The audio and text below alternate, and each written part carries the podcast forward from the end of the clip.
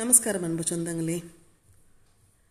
பிரளயம் அப்படின்னு பார்க்கும்போது அது வந்து ஒரு இந்து தொன்மவியலின் அடிப்படையில் பிரளயம் என்பது ஒரு அழிவாகும் அப்படின்றாங்க. பூலோகம் வெள்ளத்தினால் அழியும் எனவும் பூலோகம் முதலிய பதினான்கு உலகங்களை உடைய அண்டங்கள் அழிக்கப்படும் எனவும் கூறப்பட்டுள்ளது.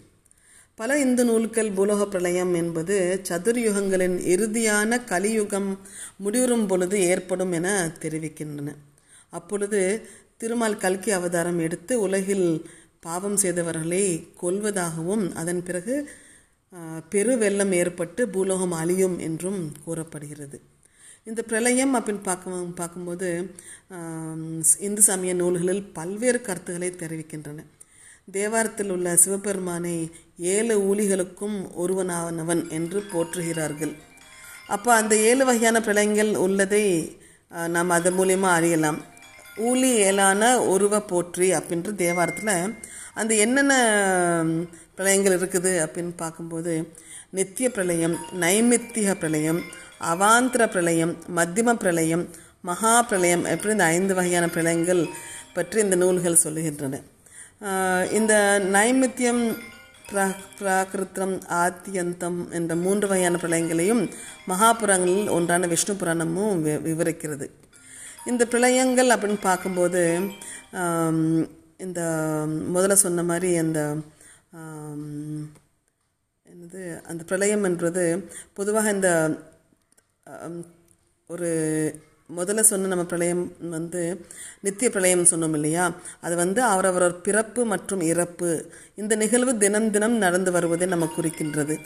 அப்போது அதுக்கப்புறம் நம்ம அவாந்திர பிரளயம் அப்படின்னு சொன்னோம். ஆயிரம் சதுர்யுகம் முடிவதை பிரம்மாவுக்கு ஒரு பகல் முடியும் என கூறப்படுகிறது.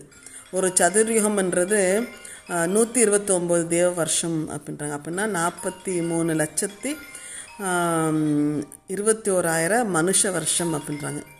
அது முடியும் போது மூன்று லோகங்கள் அழியும். புஹு புவக சுவக அப்படின்ற மீதம் நாலு லோகங்கள் மீதம் இருக்கும் அப்படின்னு சொல்கிறாங்க அதை அது வந்து அவர் மீண்டும் அவருக்கு நாலு சதுர்யுகங்கள் முடிந்தால் அவருக்கு இரவு முடிந்துவிடும்.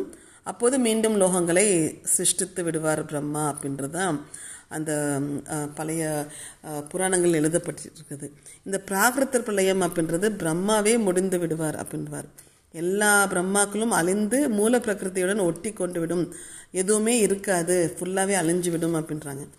ஆத்தியந்திக பிரளயம். ஒரு ஜீவாத்மா மோட்சம் அடைந்த பின்னர் அவர் மீண்டும் பிறக்க வேண்டும். அதனை அந்தம் அத அதாவது ஆத்தியந்திக பிரளயம் என்று பெயர் இந்த நான்கு பிரளயத்தில் இரண்டு வகை மீத இரண்டும் ஒரு வகை. இந்த உலக பிரளயம் அப்படின்னு பார்க்கும்போது நித்திய பிரளயம் ஆத்தியந்திக பிரளயம் ஒவ்வொரு தனி மனிதனை பொறுத்தது. ஆனால் அது வந்து அவர் பிறப்பு இறப்பு அவரோட முக்தி அடைதலை பொறுத்தது. இந்த இரண்டும் ஒரு தனிப்பட்ட வரை பொறுத்தது. ஆனால் இந்த அவாந்திர பிரளயமும் பிராகிருத பிரளயமும் அனைவரையும் பாதிக்கும். இந்த அவாந்திர பிரளயம் வந்து மூன்று லோகத்தையும் பிராகிருத பிரளயமும் மொத்த லோகத்தையும் பாதிக்கக்கூடியது.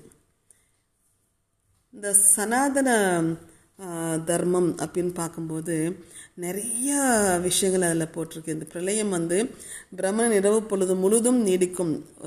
அதாவது அடுத்த ஆயிரம் சதுர்யுகங்களுக்கு படைப்பு இல்லை. அந்த சமயத்தில் ஆன்மாக்கள் உருவமற்று செயலற்று மாயாகிய கோலத்தில் கட்டுண்டு இருக்குமாம் அப்படின்னு சொல்கிறாங்க அந்த பிரளயம் அப்படின்னு பார்க்கும்போது முன்பு ஒரு காலத்தில் ஒரு ஜல பிரளயம் ஏற்பட்டதாம். அந்த பிரளய வெள்ளத்தில் உலகம் எல்லாம் அப்படியே முங்கி முழுகி போயிட்டான். சராசரங்கள் எல்லாம் ஒளிந்து போயின. ஜலத்தை தவிர வேறு ஒன்றுமே இல்லையாம் அப்போது பிரம்மதேவர் வந்து ஆயிரம் கண்களும் ஆயிரம் கால்களும் கொண்ட மகாவிஷ்ணு ரூபம் எடுத்து ரூபம் எடுத்து கொண்டாராம். மூன்று கணங்களை உடைய சிவபெருமானுடைய திருவடிகளை தியானம் செய்து கொண்டு அந்த பிரளயத்தில் அவர் படுத்து கொண்டிருந்தாராம். நரன் என்று பெயர் கொண்ட சிவபெருமானால் உண்டாக்கப்பட்ட படியால் ஜலத்துக்கு நாரம் என்று பெயர் உண்டாயிற்று. அந்த ஜலத்தில் பள்ளி கொண்டிருந்தபடியால் அந்த பிரம்மாவுக்கு நாராயணன் என்று பெயர் உண்டாயிற்று.